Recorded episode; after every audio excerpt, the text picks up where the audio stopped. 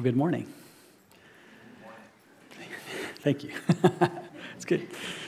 I um, was telling first service, I feel um, more Alaskan today than, than I did a week ago. So, um, the, uh, we um, went through, we visited Homer, right? That's kind of a Kenai Peninsula rite of passage, it feels like. We got, went down and uh, had the opportunity to, to spend some time in Homer and had my expectations of what I thought Homer was going to be like. It was totally not like that, just better and more beautiful and all those things. Um, and then uh, yesterday, it was, it was hot.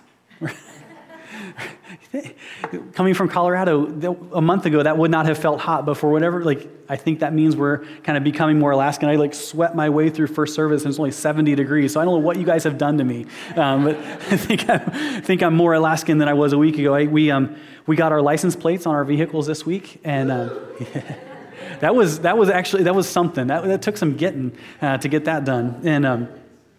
But we were there and I got my license plates, and then Dan Campbell came by to, to say hi uh, earlier in this week, earlier in the week, and he said, "Hey, I saw your truck out there in the parking lot." And I said, "Well, how'd you know that was my truck?" He said, "Well, you had Alaskan plates that weren't covered with bugs. I figured they had to be pretty new license plates." so I, I guess he's not wrong, right? It's like that's that's how it is. But um, so it is good to feel a little more Alaskan and to be with you guys this morning. We uh, are, are closing out a series that's called Leaning In. And it's simply the, the genesis of this series was really the idea that, um, that, that God invites us to live in a certain way, that we can even look at the stories that we find in Scripture and we can find these, these moments where people were given the opportunity very, very clearly uh, from Jesus to, to lean in and to actually begin to live out the life that he was inviting them to live. And yet some walked away from that right? Some people did not actually live that out. And then we look at our own lives and we say, why is it, if it has been made so clear, if the bullseye has been painted for us, why is it that, that we can hear it and yet not take him up on it, that our lives go about looking exactly like our lives looked like before? And the question or the tension is, or the disconnect is, is, is why is it that we tend to lean out when we should lean in, right? If there's a, a moment where, where God is inviting us to take a step forward, why is it that we often lean out instead of lean in? And so we're looking at those stories and we're looking at these moments where am I going to lean in? Am I going to take a breath and say, you know what, I'm going to go in on what God is calling me to go in. I'm going to choose to, to live in a different kind of way and take Him up on this. Or, like so many did at so many different moments, where in the middle of that tension, in the middle of that story, we're going to just simply lean out and go on living life the way we want to live life. And so, this week, as I was looking at this passage and reflecting on this passage, this, this story, my kids were in first service, they're not here with me to giggle through this one because they learn things about their dad when dad preaches, right? And they love that. Um, I was telling, or as I was thinking about this passage and thinking about this story, um, was reminded of a childhood experience that I had. And um, you know, my mom was a, was a good mom, and she knew when to bribe and when not to bribe, or knew how to make things happen with, with, by, by means of some sort of like carrot on the stick that would, would, would get me to do what she wanted me to do. And when I was a kid, I didn't like eggs for whatever reason, or maybe in that particular day I didn't like eggs, because that's what kids do, right? They just decide they don't like something that they normally like. And um, I love eggs now. Uh, but my mom had made eggs one, one morning for breakfast, and it was a morning where uh, we were going to go shopping, and I'm assuming it was back to school shopping because that's the only time she could get the three, our three, her three boys to go shopping with her. Um, but she made eggs for breakfast, and she made the eggs, and I'm sitting there going, I'm not going to eat these. There's no way this is going to happen. And then she comes out, and so she solves the problem with, with a couple chocolate chips at the, in front of my plate, and she says, Once you eat the eggs, you can have the chocolate chips great. And we now understand the way this is going to work. And so I, um, I start eating the eggs, or at least I, I cut the eggs up and I put them in my mouth. And then I figure once the eggs are off the plate, the, the chocolate chips are mine, right? That seems like a fair enough kind of thing. And so eggs still in my mouth, grab the chocolate chips, and then it's off to the, the store, right? We're going around the store and not going into too many details because I think you guys know how like digestive systems work and those things that like when there's something in your mouth, you're going to like, start salivating and all this. I was holding the eggs in my mouth and my cheeks were just so holding chocolate chips, cheeks are expanding. And my mom is like, What is wrong with you? Like, she's asking me questions about whether or not I like that outfit or whatever, you know. And um, so she finally forces me to, to confess after first clearing the obstruction from my mouth and confess what had happened. And, and so she's like, Well, what happened to the chocolate chips? so then I pry my hands open, and there's that puddle of chocolate, right? And we're talking this morning about holding on.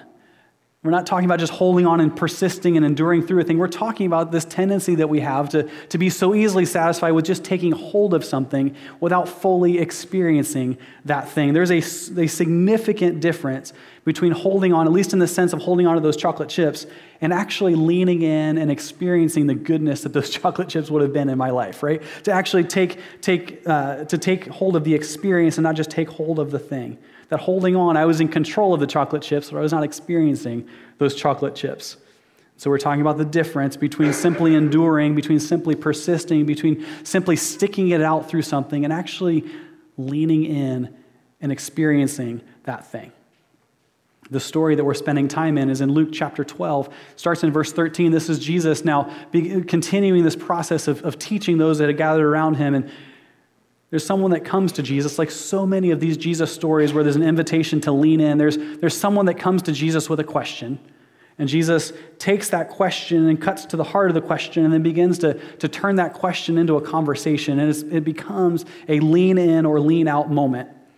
In verse 13 of Luke chapter 12, someone in the crowd said to him, said to Jesus, Teacher, tell my brother to divide the inheritance with me.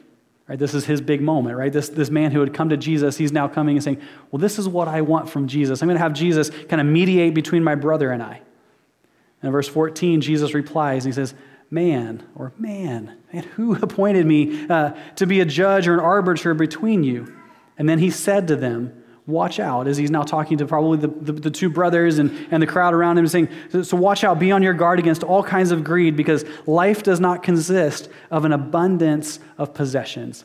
Jesus in this moment here's the question but here's the real question behind the question. Here's the heart behind the question.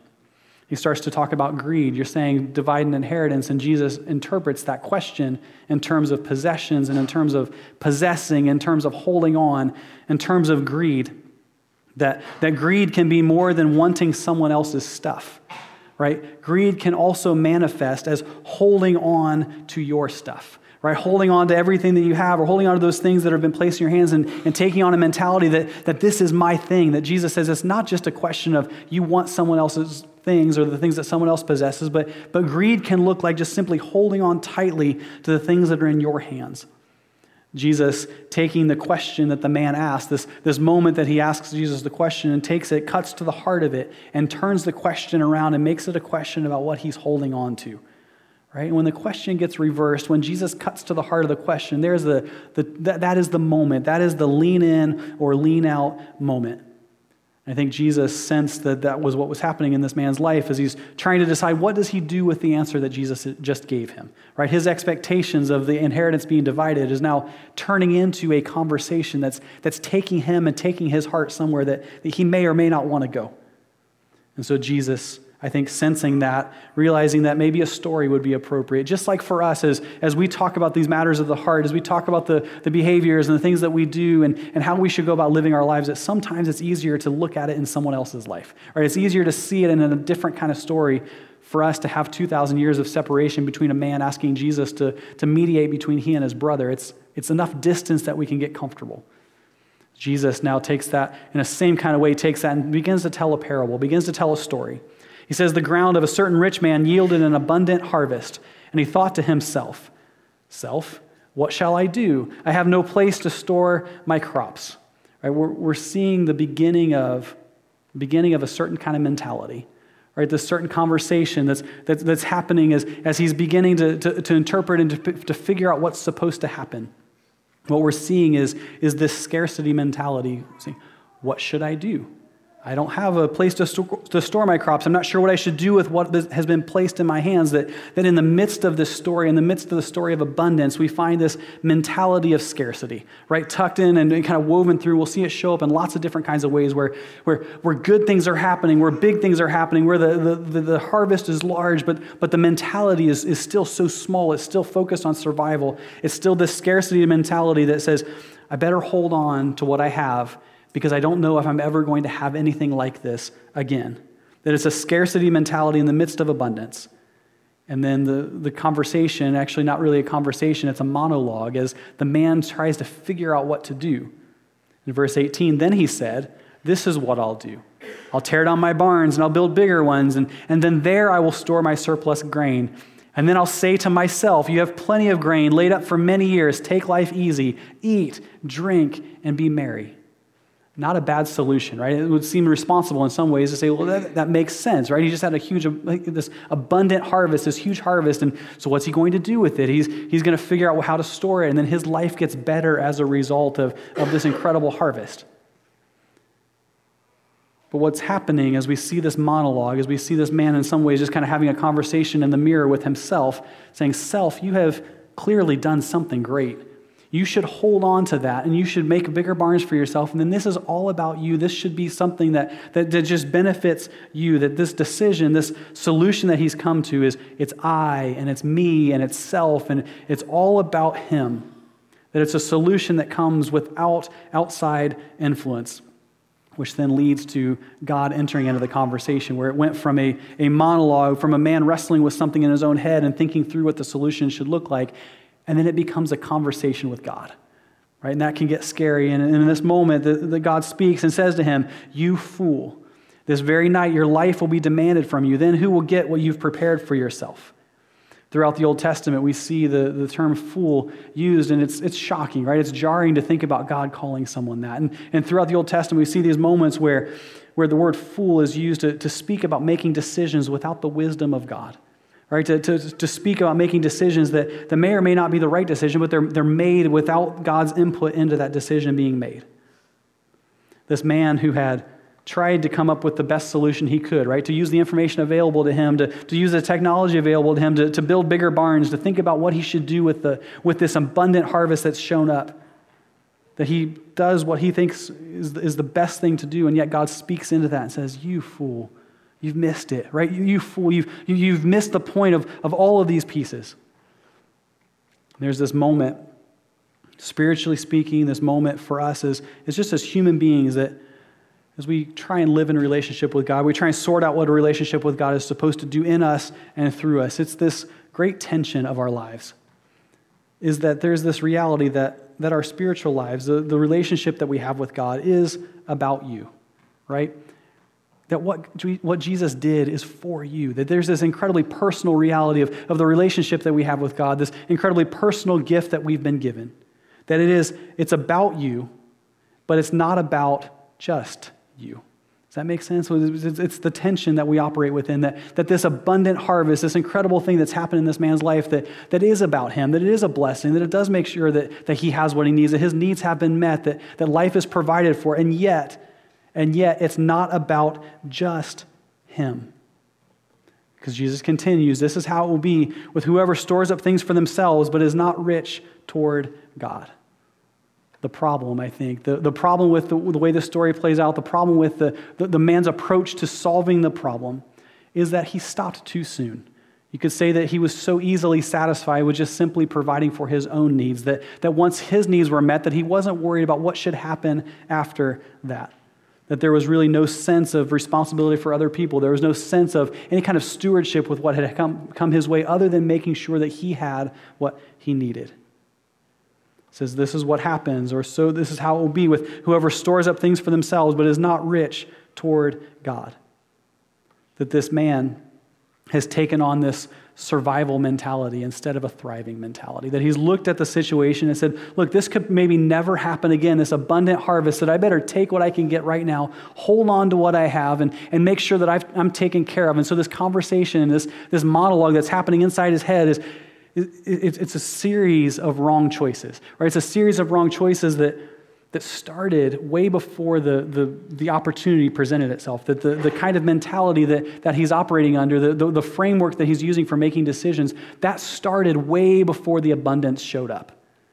And it's this survival mentality. Surviving simply says, How do I make sure that I'm taken care of? How do I make sure that I have what I need? How do I make sure that, that the things that I need for tomorrow come my way, that, that, I, that I make sure that I'm okay? That's a surviving mentality, not a thriving mentality. A thriving mentality says, How do I help other people? What can I do with what I have to, to make other people's lives better? And what's beautiful is at the end of this story is Jesus is, is having this conversation with the man, and he's using this story to help them understand the kind of the mentality that, that is causing the, the, the problem between the two brothers to begin with. Jesus paints this beautiful picture of, of living towards a bullseye. Right? He gives this incredible gift of saying, this is, this is what you should be living toward. And he says, this is what happens when people aren't rich toward God. So Jesus paints a picture that, that begins to reveal what, what, where the problem actually came from, where he says it is, it's about being rich toward God. And the beautiful thing about this is that in this moment, Jesus isn't painting a picture of something that's impossible. He isn't setting the goal and setting the target at, at, something that's absolutely unattainable for the people that are listening in, for the, for the man that comes and asks questions about the inheritance, for the disciples as they're listening, that, that Jesus isn't painting a picture that's utterly hopeless. But he says, look, there is a mentality. There is a mentality that, that says all of this is about me, that all of this is about making sure that my needs are met, that I'm taken care of, that, that I have what I need. And Jesus says that the, the problem is, and where things start to go off the rails and where you start to miss the bullseye, is when your mentality is wrong. So Jesus gives this bullseye about, uh, that, that's being rich toward God. And he begins to paint the picture as he tells the story. If you take the bullseye at the, at the end of the story and you start to trace it back as the story unfolds, you realize that, that every wrong choice that was made by the man in the parable is, is linked to the, the mentality or to the wrong bullseye to begin with. Because when you have a survival mentality, when you have a self mentality, it's about how do I make sure that, how do I make sure that I'm taken care of? And Jesus says, what if you took that and instead of saying, how do you make sure I'm, how do I make sure I'm taken care of it? How do I live in a way that's rich toward God? The wrong choice and the wrong choices started with pursuing the wrong goal. And so this morning we are talking in terms of leaning in. We're talking, we're talking in terms of what does it look like for us to, to live in a particular kind of way, to take Jesus seriously about the life that he's invited us to live. And leaning in, leaning in with your life is, is, is, the, the reality that we're talking about this morning. This, this idea that, that we're called to lean in, to go all in, to say, what does it look like? Not just to lean in in particular categories, but to say, God, I'm in. And when I hear you speak and when I listen to you lead and, and when I see you leading me in a certain direction, I'm heading that way with you the leaning in with your life, it starts with the heart. Right? It starts with this transforming work that God does in us. Before He starts to do things through us, God does this powerful and beautiful work in our lives. Will we submit to that process? Right? And sometimes the way that we see what's happening in our heart is like what the, the story of the man with the abundant harvest, that the abundant harvest didn't cause him to go off the rails. Right? It was was an issue of the heart. Before the harvest was abundant he had a mentality and had a heart condition that was that was in the, that was that was wrong. The, the patterns and those sorts of things that had happened happened before the, the abundant harvest re, was, was revealed to him. So there are moments that reveal our heart. And so the question is if we're going to be rich toward god if, if these kinds of things start with the heart are we willing to submit to the process of, of saying wow that revealed something about me why did I react the way that I reacted? What is it that's in me still that, that, that needs to be dealt with? What is it that God's trying to show me about who I am? And so, will we? Will we lean in and will we let transformation run its course? Because living a life that's rich toward God requires leaning in with your life. And that looks something like this leaning in starts or is an issue of the heart right? It starts with who we are in our innermost being. It starts with, with saying, look, it's not just a checklist. Jesus did not give the man a list of behaviors to, to follow and, and to say, this is what it's supposed to look like. He said, I'm concerned with the heart. Right? I'm concerned with, with where these decisions are coming from. There's something that just isn't quite yet what it needs to be. That there's this difference between, between being rich towards God and, and being rich in, in other kinds of ways. That leaning in is an issue of the heart, that it starts with the heart. But the good news is that's exactly where God does his work, right? That God starts not just with our behaviors, but starts with the heart of the matter. That, that when we say, I'm going to submit to the process, I'm going to submit to God's transforming work, that, that it starts in us. Leaning in is an issue of the heart. Leaning in is an issue of stewardship.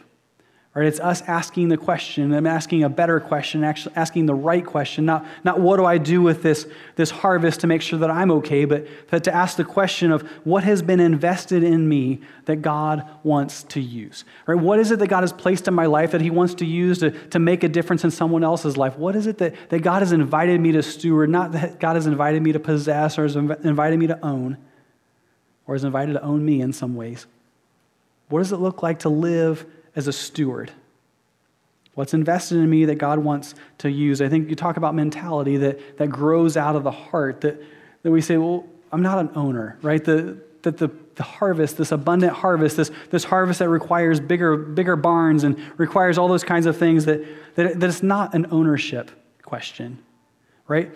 That, it, that it's not a question of how do I possess and control this thing. It's not, it's not that we're an owner, or, or not that for some of us, it's maybe a mentality of being a debtor, like God did for me. And now that means I have to figure out how to repay him right? That, that God did this thing for me, and that means that I'm now going to have to spend the rest of my life trying to repay what has been given to me. That debtor mentality that, that can drive all sorts of broken behavior, can drive all sorts of misconceptions about God. The, the, the good news is if, if that's where you're at, if you're saying, how do, I, how do I repay God for what he's done for me? You're off the hook. That is not, we could, first of all, could never do it. And God's not asking you to repay, He's asking you to steward what He's done right? To say, how do I use this for His good and for His glory? How do I take what, what God has placed in my life and, and make that not just for my own benefit, but for the benefit of those around me, not as an owner, not as a debtor, but as a steward? Leaning in is an issue of the heart, it's an issue of stewardship, and it's an issue of mentality right? How we go about making choices. What's the framework that we use to, to make the decisions that we make? And, and what Jesus is describing in this story, he said there is this, this scarcity and there's an abundance mentality that, that we can make our decisions based on. And so he said in this, in this story, the, the man, in the midst of his abundance, is taking on a scarcity mentality as if the, the God who gave the incredible harvest, the God that, that, that opened up the earth and, and, and gave him what he could never have gotten on his own, that, that it's like God couldn't do that again. And so he says, well, if this is what God did, or if this is the harvest that I've received, then, then I need to figure out how I can hold on to that so tightly because this may never happen again. And that's a scarcity mentality in the midst of abundance. What would it look like for him to take a different posture to say, the God of the harvest, the God of the harvest provided for me in ways that I could never imagine. And the God of the harvest this year is the God of the harvest next year right? That what God did this year, God could do again. What would it look like for me to simply open handedly take what God has done and say, God, would you do it again? Or I'm going to trust that you're going to do it again. So instead of saying, how do I hold on to this thing, but, but say, how do, I, how do I release this? How do I steward this? How do I take a mentality that says, God, do through me and do through what you've placed in my hands what you want to do, that it becomes a framework, right? It's, it's a way of making choices, that it's a mentality between scarcity and abundance, that even in the midst of our abundance, we can take on a scarcity mentality, saying, God did for me once, but I don't know if God would ever do for me again. And we serve a God who gives and loves and pours out into our lives abundantly. Leaning in is an issue of mentality. And finally, leaning in Leaning in is an issue of lordship. Leaning in is an issue of lordship. This man in the story, not the man asking the questions initially, but the man in the, in the story that Jesus gave, this parable that Jesus answered the question with, violated the love God with all your heart, soul, mind, and strength, and violated the love your neighbor as yourself. Right? And he turned and made everything about him, that, that he placed himself at the, at the center of the equation, that, that lordship was what he needed, right? That he placed himself at the center, which violates the love God and love others. And instead of placing God in a position of lordship, instead of saying, What is it that, that you want to do with this? That you're, you're the God of the harvest. You have, have given me this blessing. What do you want me to do with it? He places himself and makes himself the Lord of it. This is why he, has, he, he asks himself questions and he talks to himself about what he's going to do about it because he has placed self in charge of what he does next. Leaning in is an issue of lordship. Lordship just is simply this that, that we will live our lives under the banner of, of something being Lord. It's either going to be ourselves or it's going to be the person of Jesus Christ. Saying, what does it look like for us to live our lives under the banner that Jesus is Lord? There are so many movements across the history of Christianity where, where Christianity began to spread in, in incredibly difficult soil sometimes with incredibly exponential kinds of impacts in the, in the world around it. And when those moments happened and when those movements started, almost every single time it was under some version of Jesus is Lord right? Whether that was saying Jesus is Lord of of, of my life in general. And so I'm going to place my life under the lordship of Jesus. Leaning in means living a life that's rich towards God, living a life under the banner that Jesus is Lord. And so if Jesus is Lord, then he's Lord of everything. Right? So it starts with our relationships. Jesus is Lord of our relationships. What does that look like when you talk about scarcity mentality, abundance mentality? What does it look like to, to place our relationships under the lordship of Jesus? We may come feeling like we are satisfied relationally. I have all the friends that I could need. I have, have all the connections that I can need. I have what I want. I'm satisfied. I have, have my circle of friends. And it doesn't ask the question, well, what about the person who's lonely? Or it doesn't ask the question, what about the person who feels disconnected? That, that we can come and we can sit in a group like this and we can, we can feel connected and, and, and, and, and just part of what's going on. But what about the person who doesn't yet feel connected? Right, to take on an abundance mentality when it comes to relationships within a body of, the body of Christ, to say, how do I help other people feel connected? I feel welcome, I feel safe, I feel comfortable here, but, but what about the one who doesn't yet? What do I do? How do, what do I do with that? We may be satisfied, but what about the lonely one? Or, what does it look like for us to leverage our journey relationally with other people to say, look, God has done in me, and I, I, let me just tell you my story. Let me talk to you about what God has done in my life and, and beginning to use our, our, our journey to leverage in, as leverage in the lives of other people. What does it look like for us to place our relationships under the lordship of Jesus. So, as parents, what does it look like for us to say, look, I have this, this sacred trust that's been granted to me between me and my kids? What does it look like to, to take that relationship and say, this is not just about what I want my kids to do, but what does God want this relationship to look like? What does God want this, this parenting relationship to look like? And, and what kind of purpose and intentionality should I, should I have when it, when it comes to, to relating to my kids under the lordship of Jesus? When it comes to our marriages, what does it look like for our marriage relationship to, to be under the lordship of Jesus. That it's not just about how we feel about each other, but, but what is God trying to do and how does our, our relationship honor God? For our friendships to be placed under the lordship of Jesus, saying, God, what can I do to help other people that I've, that I've been placed in relationship with see you more clearly? Or what does it look like for those dating relationships or, or for, for our work relationships? What does it look like for, for the relationships that are present in our lives to, to be placed under the lordship of Jesus? What does it look like for me to submit to a relationship with other people where, where other people get to speak into the decisions that I make? Right? The, the man's problem in the parable is that he was trying to make a good decision, right? But he was trying to make the good decision just in his head. And in our head, we can convince ourselves all sorts of things are true, right? We can convince ourselves that all sorts of things are good ideas because it's just happening in our head. What would it look like instead of saying, well, what should I do? and self look in the mirror and, and be satisfied with the wise decision that you've made. But what does it look like for us to, to get in community with other people, to have conversations with other people about, about what we think we're going to do or the questions and decisions that are placed before us? What does it look like?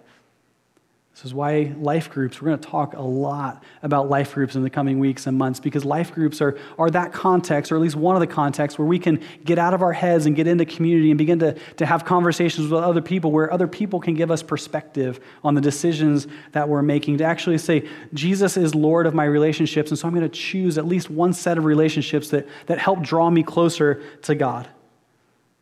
Jesus is Lord of our relationships, Jesus is Lord of the direction of our lives.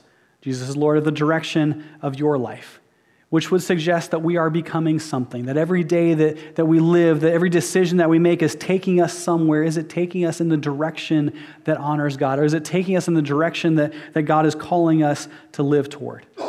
What are you becoming? Maybe for some of us, our lives don't have much direction because we've settled, that we're satisfied with where we're at. We don't have hunger for what's next, that it is just simply about making where we're at work for us.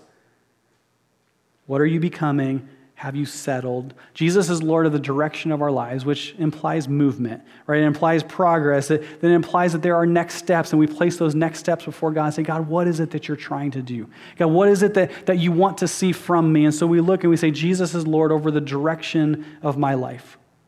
Am I moving in a way that's rich toward God? Jesus is Lord of your resources. This is the, the simple from this story, the simple truth is that what has been placed in our hands has been placed in our hands for a purpose, that God is calling us to steward the resources that He has made available to us. That, that we look and we say, God, this blessing, what is it that you're trying to do? Right? What is it that you want to do with what you've placed in my hands? And it's a different sort of mentality. It's a different approach to resources. It's, it's not about how do I hold on to what I have. It's about, God, what do you want to do? What do you want to do with the resources? This is why here at Birchridge we do things like a spiritual gifts test. so we can begin to understand what is it that God has invested in us in, in terms of temperament and, and gifting and all those kinds of things that, that, that makes this life giving for us to, to share of our resources. It's why we talk about what we give, right? That we've got the boxes in the back of the room and we try and make it, you know, pretty subtle, but make it clear that, that part of of the journey that we're on is, is releasing our hands from the things that we're holding on to. Saying what God has done, what God has given, what God is doing in me is, is, is something that He wants me to hold on to loosely, wants me to steward, wants me to bring to the body to, to begin to share so that, that we can make greater impact and have greater impact in the world around us. Jesus is Lord of your resources. And then Jesus is Lord of your purpose. And of the four, this might be for some of us, maybe the one that we struggle with the most. That we place these four things, these kind of primary domains of our life, our relationships, the directionality of our lives, the resources that we have, and the purpose of our lives. This might be the one that for some of us is the most difficult to let go of because we want to maybe get involved in this Jesus thing here and there. We want to we want to like live in, in a certain kind of way, or we want to make progress. We want to do these things, but when it comes to the purpose of our lives, when it comes to what we're actually here for, what we were created for, and what our lives are supposed to look like, what, what life looks like well lived for us, we want to be in charge of that. Like, God, it's one thing for you to, to be involved with the resources of my life. It's one thing for you to be involved in the, in, in the relationships that are present. It's one thing for, for you to be shaping me as I go along the way. But, but man, what my life is about, the purpose of my life, we want to have control of that. And so this morning, we're reminded that, that Jesus is Lord of the purpose of our lives, that why we were created and what we're here for and what, what God wants to do in us and through us is not about what we decide, but about what God decides. And so we place this under the lordship of Jesus, saying, God, what is it you want to do in my life? When, when I stand before you someday, what is it that, that life looks like well lived by your definition, by your design? Jesus is Lord of our purpose. The beautiful thing is, when we look at this, it'd be so tempting for us to, to spend time in this sort, of, uh, this sort of framework and this sort of passage and to say, this is great, but I don't know how I could ever get there. This feels like the, this picture that's been painted that's, that's almost impossible to get to. The beautiful thing. The beautiful thing is that we should be encouraged that if Jesus painted a picture and gave us a bullseye and said, This is the way that we're supposed to live, it's, it's we were created for this. That we can get there, not on our own strength, not by pulling ourselves up by our bootstraps, not by forcing ourselves to behave a certain way, by getting before God, by getting in community with others that, that, can help us get there, that, that life well lived, that, that living towards God, that living rich towards God is possible. It just requires intentionality. It requires us submitting to the Lordship of Jesus, saying, I'm not going to place myself at the center of my life. I'm going to say, what is it that God wants? What do I get to do with what God has placed in my hands? And how do I get in on what God is already doing in this world? It's a beautiful, beautiful thing. Let me pray. God, I thank you. God, I thank you for the bullseye. God, for the opportunity that we have as a people to imagine our lives very differently. To imagine what things might look like a week from now, or a month from now, or a year from now, and say, what would it look like? Living under the lordship of Jesus? What would I look like? What would my life look like? What would the life, lives of those around me look like? What would this community look like? If, as a people, we placed our lives under the lordship of Jesus. God, I thank you that we have an opportunity to have our mentality recalibrated, to, to have our hearts revealed before you. But God, I pray you give us courage, that you give us wisdom, that, that you get us out of our heads and into community. God, thank you for this context that we've been given, this environment that we have as a people to gather together and to, to be formed in the direction that you're calling us to be formed in. God, thank you for your goodness and for your grace along the way as we, as we miss the mark sometimes. But God, you are good, and you are inviting us forward. Give us courage and wisdom. And we pray these things in the name of your Son, Jesus Christ. Amen.